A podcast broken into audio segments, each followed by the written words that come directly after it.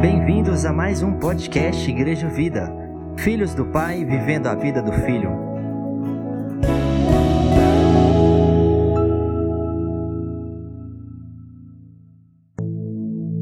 Graça e a paz. Amém, irmãos.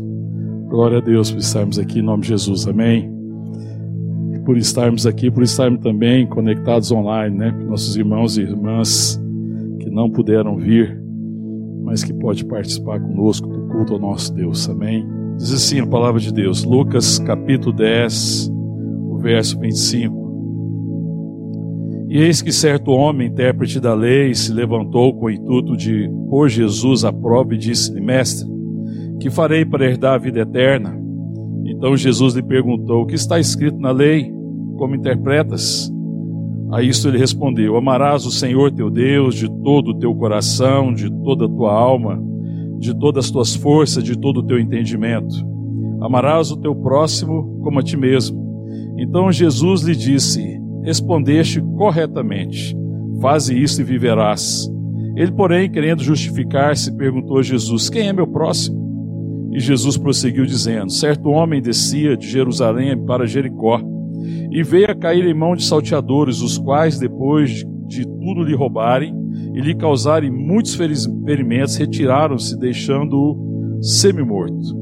Casualmente descia um sacerdote por aquele mesmo caminho e vendo-o passou de largo. Semelhantemente, um levita descia por aquele lugar e vendo-o também passou de largo. Certo samaritano que seguiu seu caminho passou-lhe perto e vendo-o, compadeceu-se dele. E chegando-se, pensou-lhes os ferimentos, aplicando-lhes óleo e vinho, e colocando-o sobre o seu próprio animal, levou para uma hospedaria e tratou dele. No dia seguinte, tirou dois denários e os entregou ao hospedeiro, dizendo: Cuida deste homem. E se alguma coisa gastares a mais, eu te indenizarei quando voltar. Qual deste três te parece ter sido próximo do homem que caiu nas mãos dos salteadores? Respondeu-lhe o intérprete da lei, o que usou de misericórdia para com ele. Então lhe disse: Vai e procede tu de igual modo. Amém. Vamos orar. Te adoramos, Senhor, te louvamos, te agradecemos, ó Deus, por esse tempo que estamos aqui reunidos em o teu nome, reunidos na tua santa presença, reunidos como igreja, como povo de Deus. Te adoramos por tudo que você já fez, por todas as ministrações, orações, intercessão, pela adoração, por tudo aquilo que você já ministrou ao nosso coração. E pedimos a Deus, em nome de Jesus, que o Senhor ministre agora a tua palavra. A tua palavra que é viva, que é eficaz, que é penetrante, que é cortante, ó Deus, que cumpre o seu propósito. Em nome de Jesus, Pai, fala conosco. Somos o teu povo, somos os teus filhos e filhas e ansiamos ouvir a tua voz. Em nome de Jesus. Amém. Amém, queridos. Podeis assentar. É muito interessante esse texto é, do, bom, do bom samaritano, porque eu fico pensando é, na interpretação que eles tinham da lei. Eu vejo que o problema deles, a gente vê que o problema é do intérprete da lei aqui, né, que era um conhecedor da lei, era alguém que lia a lei, que interpretava a lei, não estava errado. E ele interpretou a lei corretamente. Né? A palavra diz aqui no verso 25 que certo homem, intérprete da lei, tentando colocar Jesus à prova, porque eu acho que ninguém ia tentar colocar Jesus à prova se não tivesse muita segurança de já ter estudado, ter é, olhado para a lei e fosse colocar Jesus à prova. E ele fala, mestre, que farei para herdar a vida eterna? Mas Jesus perguntou a ele, o que está escrito na lei? Como a interpretas? E ele dá uma interpretação correta, né? Porque ele fala é, do mandamento: amarás o Senhor teu Deus acima de todas as coisas, com todo o teu coração, com toda a tua alma, com todas as tuas forças e com todo o teu entendimento. E depois amarás o teu próximo como a ti mesmo, amém, irmão? Nota 10 para a interpretação, não é não? Fala sério. A interpretação era excelente, nota 10 para a interpretação. Mas qual era o problema? Quando você lê o verso 28, então Jesus lhe disse: Respondeste corretamente, faze isto e viverás. O que, era o problema do intérprete da lei? O problema dele é que ele só era intérprete, mas a lei não era para ser interpretada. A lei era para ser personificada. Não era para entender, interpretar estudar, ser um erudito, um conhecedor simplesmente da lei. E era isso que os escribas normalmente eram. E é por isso que Jesus tem palavras duras para eles, porque eles estão pervertendo o espírito da lei. A lei é boa, a lei não é má. A lei fala da vontade, do propósito de Deus. E a dificuldade deles era ser apenas intérprete. Então, o intérprete, se eu perguntasse para ele assim, me conta sobre a lei, interpretar sobre a lei, ele interpretou muito bem. Ele podia estar dando aqui, de certa forma, um testemunho do que, que era a lei, no sentido de interpretar a lei, de saber o que era. Mas o que o Senhor está chamando é que, para que ele não desse um testemunho sobre o que ele sabe e sobre a sua interpretação. Deus nunca chamou a igreja e nunca nos chamou para falar o que a gente sabe a respeito da lei ou do evangelho. O Senhor nos chamou para ser um testemunho da lei, para ser testemunho, para sermos a personificação para sermos a manifestação dessa vontade bendita, para sermos a manifestação da vida, porque a lei de Deus fala de vida. Se é lei de Deus, é lei de vida. Ele é o autor da vida e tudo que Deus faz, ele faz no propósito da vida. E essa é a perversão dos homens, que vão pervertendo a lei de Deus. E aí eles eram os intérpretes que conheciam que estudavam, que tinham entendimento, mas que não viviam. E que não eram testemunho da lei, não davam testemunho no sentido de personificar, de ser uma personificação. Eles tinham que ser a personificação de quê aqui, irmãos? Qual que era a lei aqui? Amarás. Amém, irmão? Glória a Deus. Amarás o teu Deus e amarás o teu próximo. Porque não é possível amar a Deus e não amar o próximo. E para amar o próximo é, possível, é necessário amar a Deus. É só o amor de Deus no nosso coração que nos faz de fato amar o próximo. Esse é o espírito da lei. É o que eles deveriam estar fazendo. E, mas qual que é essa dificuldade? Se você for olhar na perspectiva aqui do que acontece na, nos escribas e na vinda do Senhor Jesus, é que a lei se tornou um fato isolado, se tornou uma coisa isolada, e a lei se, se isolou de uma coisa fundamental, a comunhão. A lei se isolou da comunhão. Toda vez que a gente se, se isola da comunhão, irmão, nós nos tornamos intérpretes da lei. Nós podemos ser boas pessoas para dizer o que está escrito na palavra. Nós podemos ser bons intérpretes, podemos fazer boas interpretações, mas isso não é evangelho. Porque o propósito da lei é vida. O propósito da vontade de Deus é vida. O evangelho é vida. O evangelho não pode ser vivido individualmente. O evangelho é vivido na perspectiva da comunhão. Onde não tem comunhão, pode ter uma boa interpretação, mas não podemos chamar isso de evangelho. Muito do que nós temos ouvido, muito do que o mundo ouve, muito do que as pessoas estão ouvindo é interpretação da lei. E eu nem digo que é uma má interpretação. Tem as más, tem as equivocadas, tem as heresias, é verdade. Mas a maioria delas são boas interpretações. Mas não podemos chamar este evangelho. O mundo não precisa de interpretações da lei. O mundo precisa conhecer o evangelho da graça do nosso Senhor e Salvador Jesus Cristo, amém, irmão? E esse evangelho fala de comunhão, da comunhão com o Pai, da comunhão com o Filho, da comunhão com o Espírito Santo.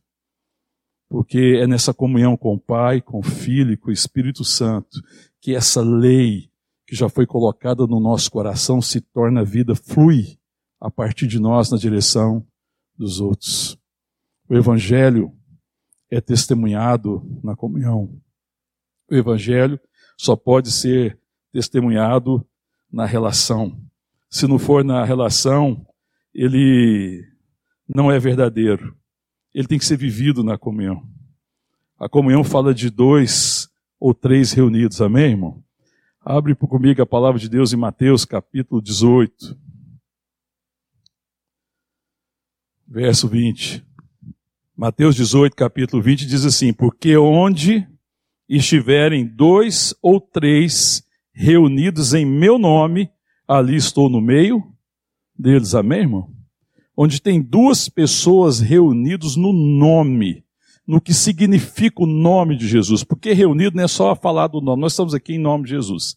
Não, não é uma palavra simplesmente. Reunido em o nome é reunido naquilo que significa o nome de Jesus, salvação, redenção, vida eterna, meu irmão. Quando nós estamos reunidos nesse propósito, quando o Espírito Santo nos, nos move, move o nosso coração para que a gente se reúna no que significa Jesus Cristo, Redentor, Salvador, Messias, amém? Cordeiro de Deus que tira o pecado do mundo, quando nós reunimos neste nome, naquilo que significa o nome de Jesus, ele está no nosso meio, amém? Ele está no meio da, da comunhão dos santos. E é nessa comunhão que o Evangelho é revelado. Porque nessa comunhão nós vamos nos tornar é, aqueles que vão personificar de forma fiel o que significa amar a Deus e amar o próximo. Como é que eu posso amar alguém se não for numa relação? Não é possível. Nós estamos vivendo um tempo em que parece que o Evangelho significa às vezes apenas Deus me livrar do monte de situações, do, do monte de, de problemas, de, é, de risco e etc. E aí o evangelho, de vez de ser o verdadeiro evangelho, essa passa a ser uma tradução falsa do que é o evangelho, ou uma interpretação, melhor assim dizendo, que se fosse tradução seria fiel, porque tradução fala de fidelidade, mas passa a ser uma interpretação e que é desprovido de vida e promove, sabe o que? O individualismo. E essa interpretação da lei, que não é vivida na relação e que não podemos chamar de evangelho, ainda que possa ser uma interpretação correta na perspectiva das letras, ela vai tirando de nós a sensibilidade e vai nos tornando individualistas. Nós vamos nos tornando individualistas. Nós vivemos num mundo extremamente individualista. Sim ou não, irmão? E o grande risco que a igreja corre é ser, se tornar individualista, perder a sensibilidade, deixar de ser sensível à necessidade do outro, deixar de ser sensível àquilo que Deus quer fazer em relação ao outro. Porque é, o Evangelho, o amor de Deus e o Espírito Santo traz ao meu coração, ao nosso coração, a sensibilidade do Espírito para que eu possa compreender quem eu sou na relação e possa entregar para o outro o que Deus quer que eu entregue naquela relação. Aí a relação se torna uma relação bendita, em que é revelado e é personificado o eterno, a eternidade. Porque aquele que Deus está construindo e deseja construir no coração das pessoas é eternidade. Ele é o Deus eterno. Ele é a vida eterna. Amém, irmão? E o Senhor quer se revelar. E Ele quer manifestar a eternidade. E Ele deseja colocar a eternidade no coração dos homens. Amém, irmão? E a relação, quando essa relação em que eu entendo que eu não fui chamado para ser o intérprete da lei, porque o intérprete da lei falou as coisas corretas, mas não vivia. Quando nós entendemos que a gente não foi chamado só para conhecer a respeito, mas ser aquilo que as pessoas vão conhecer do Evangelho. Eu não sei se eu estou me fazendo entender, irmão. O que o mundo vai conhecer do Evangelho é a atitude que você tem para com ele. Está entendendo, irmão? O que o mundo vai conhecer do Evangelho não é a interpretação que você deu, porque isso não vai mudar as pessoas mas é quando você é a personificação da vida eterna, meu irmão. Quando nós somos a personificação da graça de Deus. Quando a nossa vida fala de forma eloquente do amor de Deus. Quando a minha relação com o outro é abençoadora. Quando eu dou a minha vida em favor do outro. Quando eu não sou apenas o intérprete, assim como esse intérprete estava aqui, que conhecia, mas não vivia. Jesus fala no verso 28 pra, lá para ele, voltou, volta lá em Lucas 10. Então Jesus lhe disse, volta lá comigo, por favor. Então Jesus lhe disse, depois que ele deu a interpretação, respondeste corretamente, faze isso e viverás. Qual era o problema daquele intérprete, irmão? Ele não tinha vida. E ele não fazia porque ele não vivia. E apesar de saber o que devia fazer, não vivendo, quando Jesus fala, faz isso e viverás, o que, ele devia fazer, irmão? Imagina Deus falando para você, você pergunta uma coisa, aí, aí Deus fala assim, tá, como é que você interpreta? Imagina o Senhor falando com você sobre algo, e aí você fica assim, aí Jesus fala assim, como é que você interpreta? Aí você vai lá e fala, e ele fala assim, nota 10, para interpretação. Aí fala assim: faze isso e viverás. Quantas coisas o Senhor está falando para nós. Faze isto e viverás. Vocês conhecem. Faze isto e viverás. Mas quando Jesus fala para ele, faze isso e viverás, que deveria ser palavra que mudava tudo, que, que ele fez, irmão? Qual é a reação do intérprete? Hã? Você vai ver se você está sendo um intérprete ou um personificador da palavra agora, amém, irmão? Sabe quando você fala assim, mas você sabe? Então faz que você viverá. Qual é a sua resposta? Hã? Ah, mas eu não sei quem é meu próximo. ah, mas eu não tenho tempo. Ah, sabe a tal da justificativa? Justificar Tive é uma coisa de quem interpreta e não vive. Deixa Deus falar ao seu coração a esse respeito, em nome de Jesus, amém, irmão? Toda vez que vier justificativa na sua boca, muda de atitude. Porque justificativa é de quem conhece, interpreta, mas não vive. Amém, irmão? Está entendendo, irmão? Quem sabe? Aí o Senhor fala para ele: fizesse, você falou certinho, parabéns, nota 10. Faz isso e você vai viver. Ele deveria sair dali e falar assim: então me ajuda a fazer isso, me ajuda a cumprir esse chamado, a cumprir esse propósito, a fazer dessa forma, a não ser apenas um intérprete, mas me ajuda a personificar isso. Se é para amar, que eu seja a personificação do amor. Se o Senhor é amor, que eu seja essa personificação do amor. Amém, irmão? Mas aí qual que é a atitude dele? Quem é meu próximo? É uma justificativa. Mas Senhor, sendo bom, misericordioso, contou para ele essa história do, do samaritano, não é? Verso 29. Ele, porém, querendo justificar-se, perguntou a Jesus: Quem é meu próximo? E Jesus prosseguiu, dizendo: Certo homem descia de Jerusalém para Jericó, e aí veio uns salteadores e roubou esse homem, machucou ele, feriu e abandonou ele e deixou ele lá. O que, que aconteceu? depois que esse homem ficou ferido, caído naquele lugar. Olha lá o verso 32, 31. Descia um sacerdote por aquele mesmo caminho e vendo, passou de largo. Irmão, o sacerdote sabia o que a lei dizia: ama o teu Deus de toda a tua força, com todo o teu coração, com todo o teu entendimento, e ama o teu próximo. Sabia ou não sabia? E ele passou para lá. Qual que será que era a justificativa. Disse um sacerdote por aquele mesmo caminho e vendo passou de largo. Ele se desviou. Passar de largo é você contornar. Você está vendo um negócio ali e fala, deixa eu dar a volta aqui. É, ali é, não vou passar por ali não. Eu vou dar a volta. Ele passou de largo. Conhecendo a lei, tendo conhecimento da verdade, ele passa de largo. Devia ter suas justificativas. Mas eu vou resumir a justificativa dele, qualquer que seja. Ele queria o que, irmão? Você sabe a palavra. Se preservar.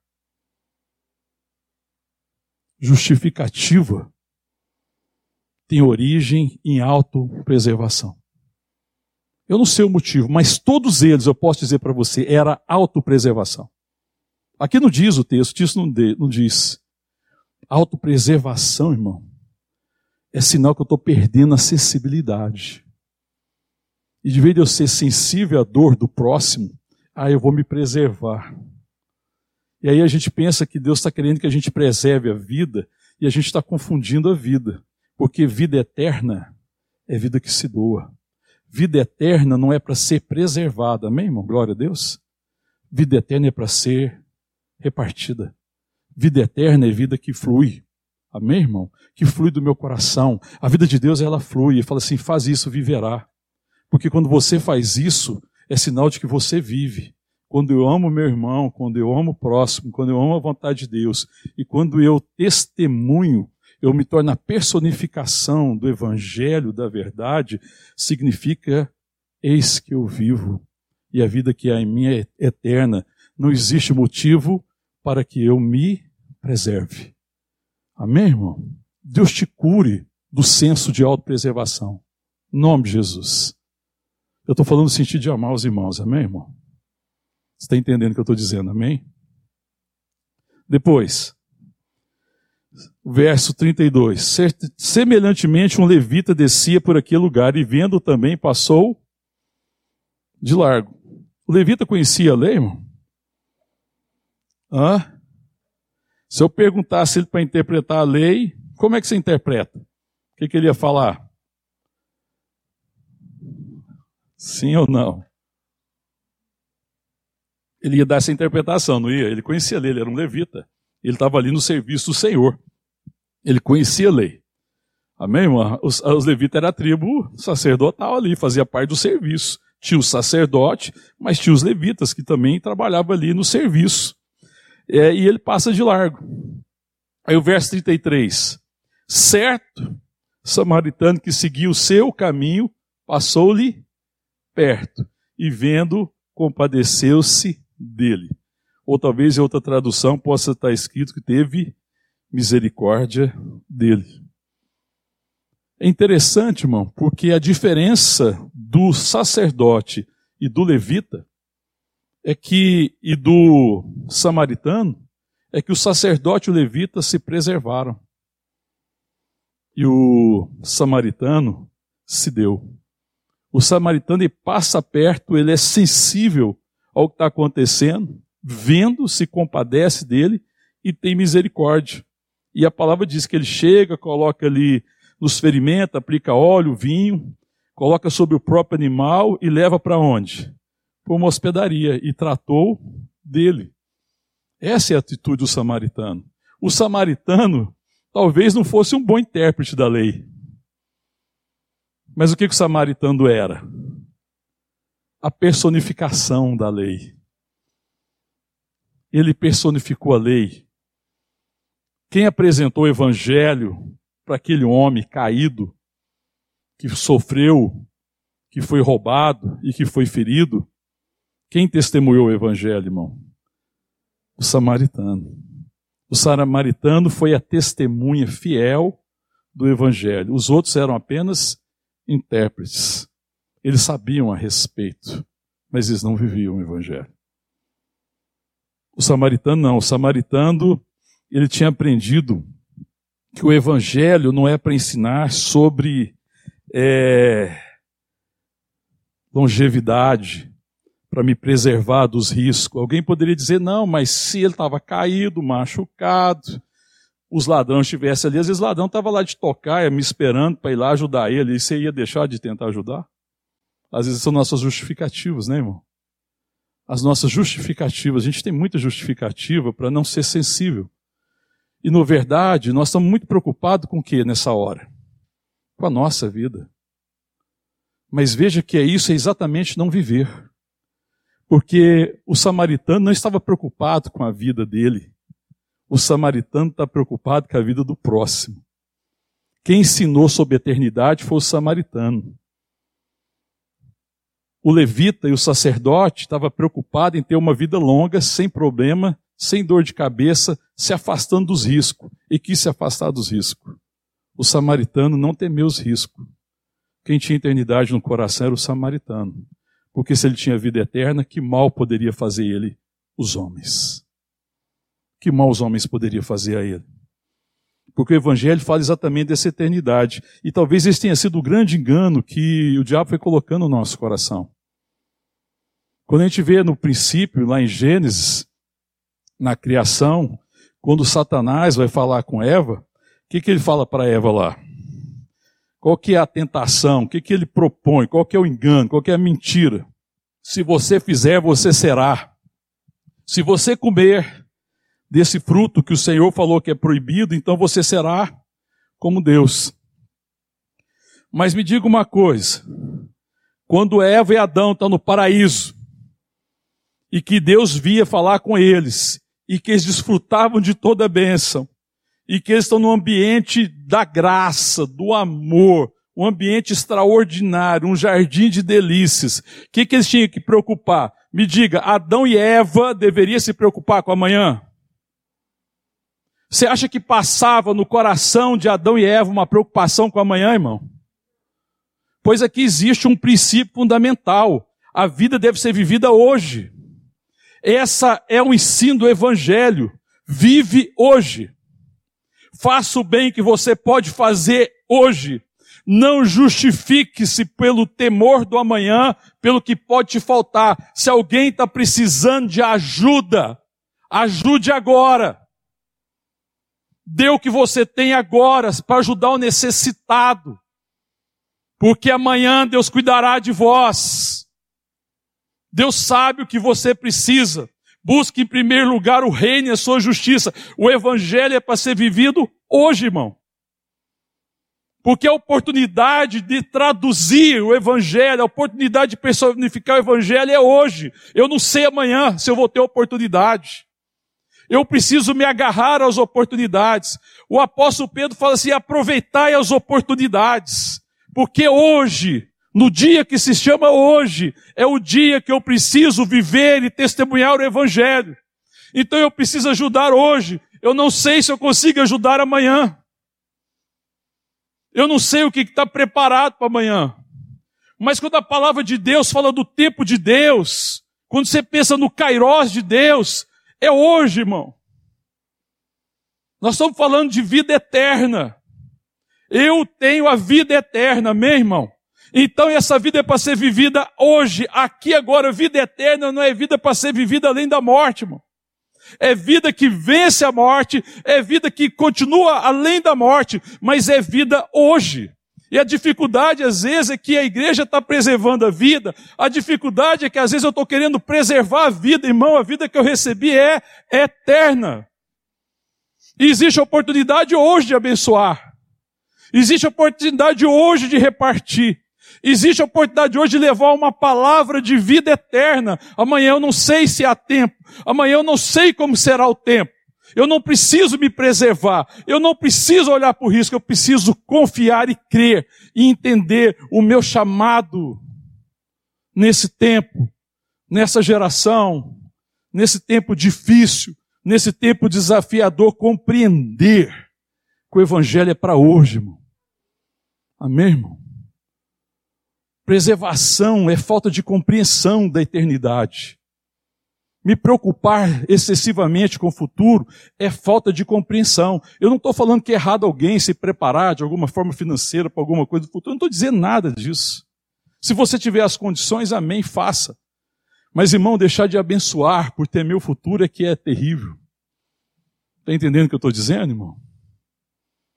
Irmão, nesse tempo de luta, dessa doença terrível que ceifou tantas vidas. Talvez a gente possa, cada um de nós, cada um sabe no seu íntimo, a gente talvez estivesse dizendo: por que, que eu não abençoei mais Fulano, Beltrano ou Ciclano? Talvez o lamento do nosso coração seja esse. E talvez a gente não tenha abençoado mais, irmão, por não compreender mais profundamente o Evangelho e por preservarmos as nossas vidas e pensar que vida que vale a pena é vida que dura muito.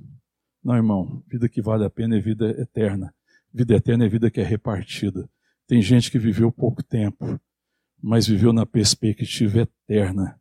Viveu mais do que muita gente que durou muito, mas nunca viveu. Porque foi só existência, mas não foi vida. Que talvez fosse até um intérprete da lei e soubesse falar coisas bonitas a respeito da lei, mas nunca foi a personificação do amor. Porque a lei é Cristo, irmão. Amém, irmão? Ele é a palavra, ele é a palavra viva, ele é a palavra encarnada, personificada. É a palavra que veio até nós, é o Deus vivo que nos amou e que não que veio na nossa direção. Ele é a personificação do amor do Pai. Cristo é a personificação do amor do Pai. Quem vê a mim vê ao Pai. Amém? Amém, irmão? Quem vê a nós precisa ver Cristo, irmão. Quem vê a igreja precisa ver Jesus Cristo.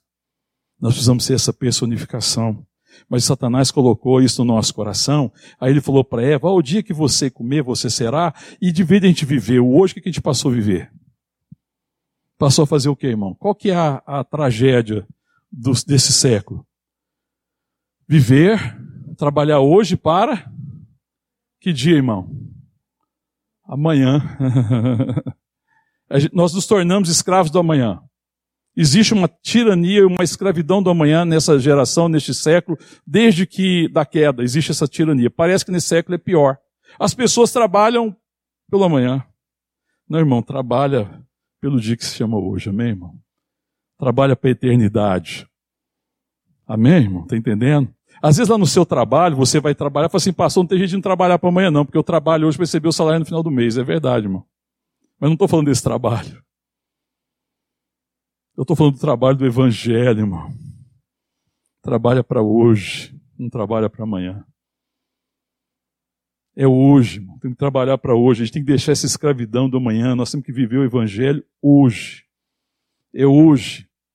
É que Satanás ficou isso, né? Então, o dia que você conseguir ter isso, que você comer, você vai ser. E aí criou-se a ideia e o conceito que o segredo, então, da vida é a longevidade. Irmão, você já percebeu que o mundo gasta milhões por causa da longevidade ou quase da imortalidade? Sim ou não? Quantos filmes, quantas novelas, quantas coisas já foram escritas, filmadas, faladas a respeito da, da fonte da juventude, da eternidade, da longevidade? Você já percebeu que as coisas que prometem longevidade vendem? Hã? Em tudo. Eu fui tomar banho hoje, aí fiquei para pegar lá um, um tanto de creme que tem lá no banheiro, lá colocado naquela cestinha, que eu não sei por que, que tem tantos cremes. Porque para mim é tudo igual. Aí eu peguei um, olhei assim, aí tinha uma promessa lá de cabelos né, longevos. Aí eu peguei outro, cabelos longevos e maciez e não sei o que. Eu falei, ô, oh, mentira. vende, rapaz, vende, vende absurdamente. Se fizer, colocar a propaganda do creme que não envelhece a pele, vende, mas vende. Se você tiver qualquer coisa, se fizer alguma coisa, você vai viver, é mais 10 anos, vende, as pessoas vão fazer. Porque as pessoas têm no coração esse desejo da longevidade. Mas esse desejo da longevidade, irmão, isso é uma coisa que não tem origem na palavra. O que tem origem na palavra, o que Deus quer nos dar é a vida eterna, meu irmão. É eternidade. Ele quer repartir a eternidade. E esse às vezes é um engano. Então, de vez de trabalhar para a eternidade, porque se eu ando na perspectiva da eternidade, então eu tenho que trabalhar para hoje, Hoje eu preciso ser aquele que reparte da eternidade, reparte da vida eterna, que abençoa, que é sensível e que assume a responsabilidade pela nossa vocação. A gente começa a jogar tudo para amanhã. Então, com a pandemia, o que, que aconteceu? A igreja jogou tudo para amanhã. Então eu não encontro com as pessoas, mas ah, mas eu não posso fisicamente, mas virtualmente não pode. Você não pode ajudar alguém ah, mas eu não posso ir lá, mas eu não posso transferir o recurso, eu não posso fazer chegar de alguma forma, eu não posso me importar com as pessoas, eu não posso ligar para saber o que está acontecendo, eu não posso aproveitar esse tempo e as mídias sociais para edificar, discipular, compartilhar o evangelho, compartilhar a palavra. Aí o que, que aconteceu? A gente jogou tudo para depois. Como se falasse, não, depois vai dar certo quando as coisas resolverem. E a igreja está perdendo a perspectiva da eternidade que é viver hoer ser sal da terra hoje, quer ser luz hoje. Hoje é o dia da salvação, não é amanhã. Hoje é o dia. E nós estamos adiando, nós aprendemos a ser um povo que adia as coisas. E Deus precisa curar a igreja disso. Porque o evangelho não está detido, irmão. A Covid não pode impedir o evangelho. Temos que tomar os cuidados, tem que tomar o cuidado do distanciamento social, mas irmão, isolamento. Está vendo? É um isolamento, não é um distanciamento. Nós estamos nos isolando dos outros. As pessoas estão se isolando umas das outras. Distanciamento é físico, mas jamais pode ser do coração. Eu posso estar mantendo uma certa distância física por uma imposição sanitária, mas eu preciso estar perto do coração dos outros, amém, irmão? Eu preciso me tornar o próximo. Aí eu fico esperando que alguém se aproxime. Mas Jesus está ensinando que não, quem tem no seu coração a eternidade é o que se aproxima do outro. É o que é sensível. Porque às vezes eu fico querendo que as pessoas sejam sensíveis as minhas necessidades. Não, irmão, o evangelho é você ser sensível ao outro. Porque quando todos nós somos sensíveis e nos caminhamos nessa direção, Deus vai dando graça, vai movendo daqui e dali, todo mundo é abençoado, todo mundo é suprido nas suas necessidades, o nome de Deus é louvado e é glorificado nas nossas relações. Então, para que esse negócio de você querer que os outros sejam sensíveis com você, porque isso é individualismo. Isso é egocentrismo. Você está de posse da eternidade, amém, irmão? Seja você o sensível. Seja você responsável. Ah, eu queria que fosse alguém responsável por mim. Seja você por alguém. Faze isso e você vai viver. Ame alguém e você viverá. Se importe com as pessoas e você viverá. Se torne necessário para as pessoas e você viverá. O seu problema não é de solidão. O seu problema não é falta de, de sensibilidade dos outros. O nosso problema é que eu não estou entendendo a eternidade. É falta de revelação. E isso tem tirado a vida de muitos de nós. E a gente não tem às vezes vivido. E não temos sendo a personificação daquilo que é eterno, que é hoje, que é agora. A vida está em nós, irmão. A vida está em nós. E a vida que está em nós só é vida se ela for ofertada. Por que, que Jesus fala para o intérprete da lei: vai e faz isso e viverás? A vida só é vida, irmão, quando ela é ofertada. Ouça isso em nome de Jesus. A vida, quando não é ofertada, não é vida, é existência. A vida eterna é uma vida derramada. Jesus se derramou. O Senhor se derramou. A vida eterna é a vida derramada e é derramada e é vida ofertada espontaneamente. Não é vida preservada, irmão, vida eterna não é vida preservada. Ouça-me, vida eterna é vida que eu dou. É vida repartida, que não é preservada, mas que é ofertada espontaneamente. A palavra de Deus lá em Mateus 16, eu quero que você ainda leia esse texto comigo, volta um pouquinho aí. Depois que de Jesus está compartilhando com os discípulos sobre a confissão de Pedro, e que Pedro faz a confissão, tu és o Cristo, o Filho do Deus vivo. E aí o Senhor fala, Pedro, não foi carne nem sangue quem te ensinou, bem-aventurado você é, porque foi o Senhor que ministrou isso ao seu coração, foi meu Pai que está nos céus, que ministrou isso ao teu coração. E falou assim, sob essa revelação que Jesus é o Cristo, eu edificarei a minha igreja e as portas do inferno não prevalecerão sobre a minha igreja. Logo depois disso, quando o Senhor está falando, com Pedro. Aí Pedro quer que o Senhor seja preservado. O Senhor começa a falar no verso 21, capítulo 16, Mateus 21. Aí o Senhor fala: Desde esse tempo começou a Jesus Cristo a mostrar aos seus discípulos que lhe era necessário seguir para Jerusalém, sofrer muitas coisas dos anciões, dos principais sacerdotes, dos escribas, e ser morto e ressuscitado ao terceiro dia. Então Pedro, chamando a parte, começou a reprová-lo, dizendo: Tem compaixão de ti, Senhor, isso de modo nenhum te acontecerá. Pedro fala assim: Senhor, se preserva, tem compaixão de ti, não faz isso não, não vai acontecer isso não. Aí o que, que o Senhor fala para ele no verso 23?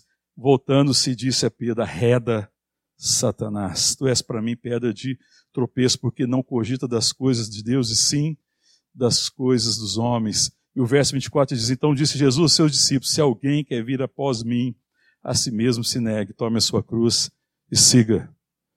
Porquanto quem quiser salvar a sua vida, perdê-la.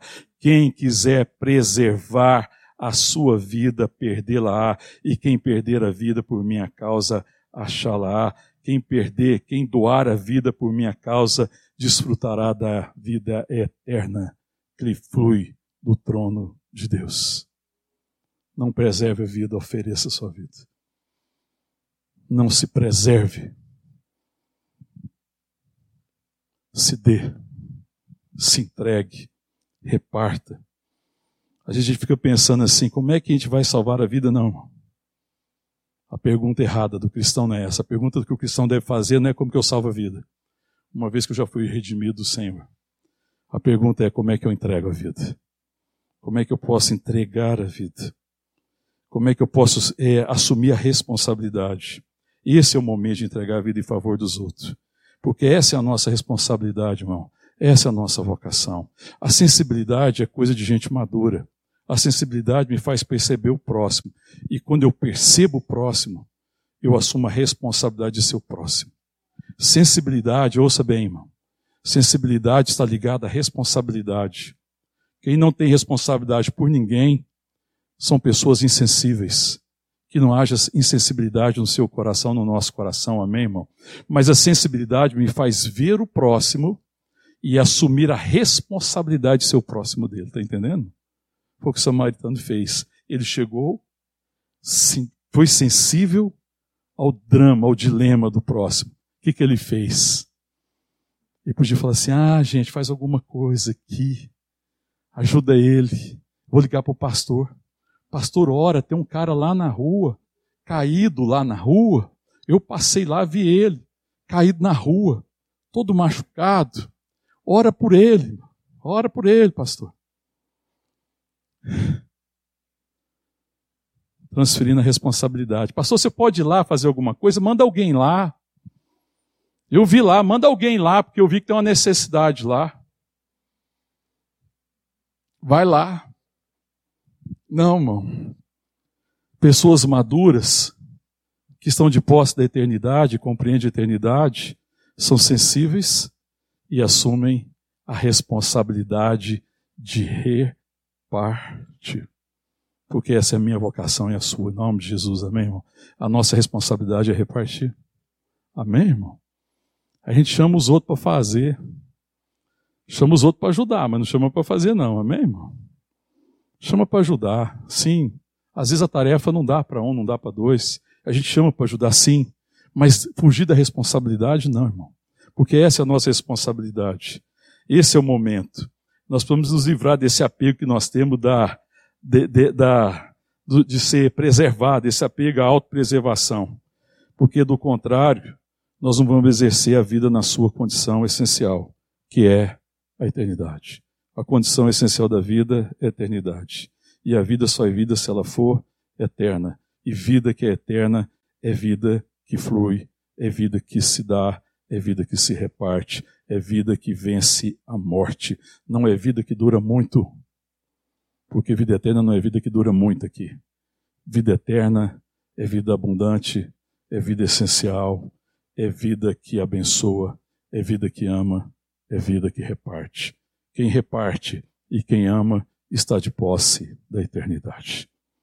E a morte não tem poder sobre isso, amém, irmão? A gente confunde imortalidade com eternidade. Eternidade, irmão, é uma dimensão completamente diferente. É uma vida abundante, é uma vida que flui de Deus e que flui e passa através da minha vida. Eu me torno um canal de bênção na vida daquele que precisa. Eu fico pensando, irmão, o que nós estamos ensinando para as pessoas? Se nós estamos ensinando as pessoas a desejarem viver muito tempo, ou se nós estamos ensinando as pessoas a cumprir um propósito. Porque vida que vence a morte não é vida que demorou muito. Não é vida longeva. Vida que vence a morte é vida que cumpriu um propósito, amém, irmão? Vida que vence a morte cumpriu um propósito. As pessoas que venceram a morte, os nossos irmãos e irmãs que dormiram em Cristo, eles venceram a morte, sabe por quê? Porque eles viveram com um propósito. Deles fluía a vida de Deus. Eles estavam de posse da eternidade e a morte não tem poder sobre ele. Eles não estavam de posse da longevidade. Eles não estavam de posse da imortalidade dessa vida. mas estavam de posse da vida eterna, que é a vida de Deus. E se é vida de Deus, é vida que se reparte, é vida que se dá. O que nós estamos ensinando para as pessoas? Vida eterna ou vida longa? Tem aquela saudação que o povo faz a respeito dos reis nos filmes, você já viu? Vida longa ao rei. a saudação do crente não pode ser essa, irmão. A saudação do crente pode ser e deve ser vida eterna aos santos. Não vida longa, vida eterna. Eu não sei se a minha vida será longa, mas eu não preciso de uma vida longa. Eu preciso de uma vida eterna. E se ela for eterna, ela cumprirá o propósito. Muita gente tem vida longa e a vida não cumpriu o chamado e não cumpriu o propósito. Qual é o sentido disso? Qual é o sentido? Eu fico pensando, Paulo, o apóstolo Paulo ele ficou dividido sobre morrer e estar com o Senhor, não ficou, irmão? Ou cumprir o chamado e o propósito, né? Se você ver lá em Filipenses capítulo 1, você lê depois, verso 21 até o verso 26, e ele está falando assim, eu estou dividido. Porque para mim o morrer é lucro, viver é Cristo, amém, irmão? Então eu fico pensando, se eu morresse agora, é, ia ser uma vantagem muito grande para mim, porque eu estar com meu Senhor. Alguém que está de posse da vida eterna, meu irmão, que estava cumprindo o propósito, não estava preocupado nem um minuto com longevidade. Mas ele falou assim: todavia, se a vontade de Deus é que eu permaneça aqui, para que vocês sejam edificados, para a edificação da igreja, eu vou sofrer mais um pouco nesse mundo. Está vendo, irmão? Quem que entendeu? É, o apóstolo Paulo não está pensando assim. A vida do apóstolo Paulo não é alguém que está assim, sofrendo para ser um sobrevivente. Porque tem gente sofrendo para ser um sobrevivente. Não. Paulo está dividido. Vou agora e fico nos braços do meu Senhor, o que me é, é muito superior e melhor, ou sofro mais um pouco nesse mundo, de posse da eternidade, para que a minha vida gere eternidade em muitos corações, abençoe a igreja, edifique a igreja e seja meio de salvação. Eu fico mais um pouco para continuar personificando o amor em sacrifício e oferta, ou eu vou para o Senhor. Amém, irmão? Glória a Deus. É isso que ele está pensando. A preocupação dele é que se ele vivesse, que fosse Cristo. Então, quando ele fala assim, para mim o viver é Cristo, para mim viver é ser uma personificação do amor. E se não for para ser uma personificação do amor, mesmo com sacrifício, mesmo que a minha vida não seja poupada, preservada, mesmo com apedrejamento, com açoite, com prisões e etc, etc, etc, é melhor estar com Cristo. Eu não quero longevidade. Eu quero a vida eterna. Eu quero repartir eternidade. É isso que eu quero. Vida eterna é vida que se reparte. Vida eterna traz a marca da maturidade. Vida eterna é vida com sensibilidade. Vida com sensibilidade se manifesta em responsabilidade. Sensibilidade e responsabilidade nos livra de sermos individualistas. Aí a pergunta que eu e você precisamos fazer nesse um ano de pandemia, mais de um ano, nós nos tornamos mais amorosos, nós nos demos mais, ou a gente se tornou mais individualista? Se nós nos tornamos mais individualista, nós estamos nos preservando e estamos andando um caminho equivocado. Porque esse tempo deveria ter, tornar a gente mais sensível, mais amoroso, mais doador, menos individualista e livre de qualquer senso de autopreservação. Que o Senhor nos dê graça e que a gente reparta da vida de Deus, mesmo tomando todos os cuidados do isolamento, é, do distanciamento, perdão, mas jamais sem me isolar do meu irmão, sem me isolar do próximo. Que eu seja o próximo o necessitado, que a gente seja o próximo para os perdidos, para aqueles que sofrem. Em nome de Jesus. Amém. Vamos orar, irmão. Porque o tempo aqui já já acaba da live. 50 minutos. Queria te chamar, colocar diante de Deus. O Senhor tem nos chamado nesse tempo para vivermos nessa perspectiva da eternidade. Ele tem falado muito conosco sobre eternidade, sobre vida que se reparte, sobre amar o próximo, sobre viver para um propósito mais elevado. Ele tem nos chamado a isso, amém? Eu creio que Ele nos chamou hoje aqui como igreja, irmãos, para fortalecer o nosso coração. Hoje é dia de ceia, amém? Para que a gente lembre que a vida que Ele nos deu é eterna e que a gente não precisa preservar nada, que nós precisamos nos entregar e nos derramar na direção daqueles que o Espírito Santo já preparou. Quando aquele samaritano passou por ao lado daquela pessoa que estava ali, certamente o Espírito de Deus tinha preparado, amém, irmão? Apesar de Jesus estar contando uma história para ministrar o coração daquele escriba, depois ele fala: olha, depois que ele falou e explicou o que, que o samaritano fez, ele pergunta: quem agiu de misericórdia para com a pessoa ferida? E fala o samaritano. Era duro de falar samaritano, hein? Porque eles odiavam os samaritanos. Mas aqueles que eram discriminados, exatamente foi aquele que repartiu do amor. Aí Jesus fala para ele: vai, faz isso e viverás. Amém, irmão? Tudo que Deus faz é para que a gente viva. E quanto mais eu reparto da vida, mais eu vivo. O Senhor está nos chamando hoje, eu creio que o Espírito de Deus vai dizer aqui para mim e para você hoje. Viva. Viva. Deixa a vida fluir de você. Não se preserve. Não se preocupe com o dia de amanhã. O dia de amanhã trará suas inquietações. Testemunhe hoje. Reparta hoje. Abençoe hoje. Doe hoje Fale de eternidade hoje, porque é assim que vive a vida de Deus hoje. O que Deus tem preparado para hoje, o que, que Ele tem preparado para mim e para você? Ele certamente tem preparado para que a gente viva hoje. Que saia do nosso coração o temor do amanhã, o temor das coisas que virão. Eu não sei, você não sabe, nós não temos o controle disso. Mas existe vida para ser repartida hoje, amém, irmão? Você tem vida para repartir hoje, irmão? Glória a Deus. Aleluia, irmão. Reparta hoje. Não espere amanhã, não adie mais. Não se justifique mais nada. Viva, viva, reparta. E você viverá. Fala com o Senhor em nome de Jesus. Pede para Ele ministrar isso ao teu coração em nome de Jesus.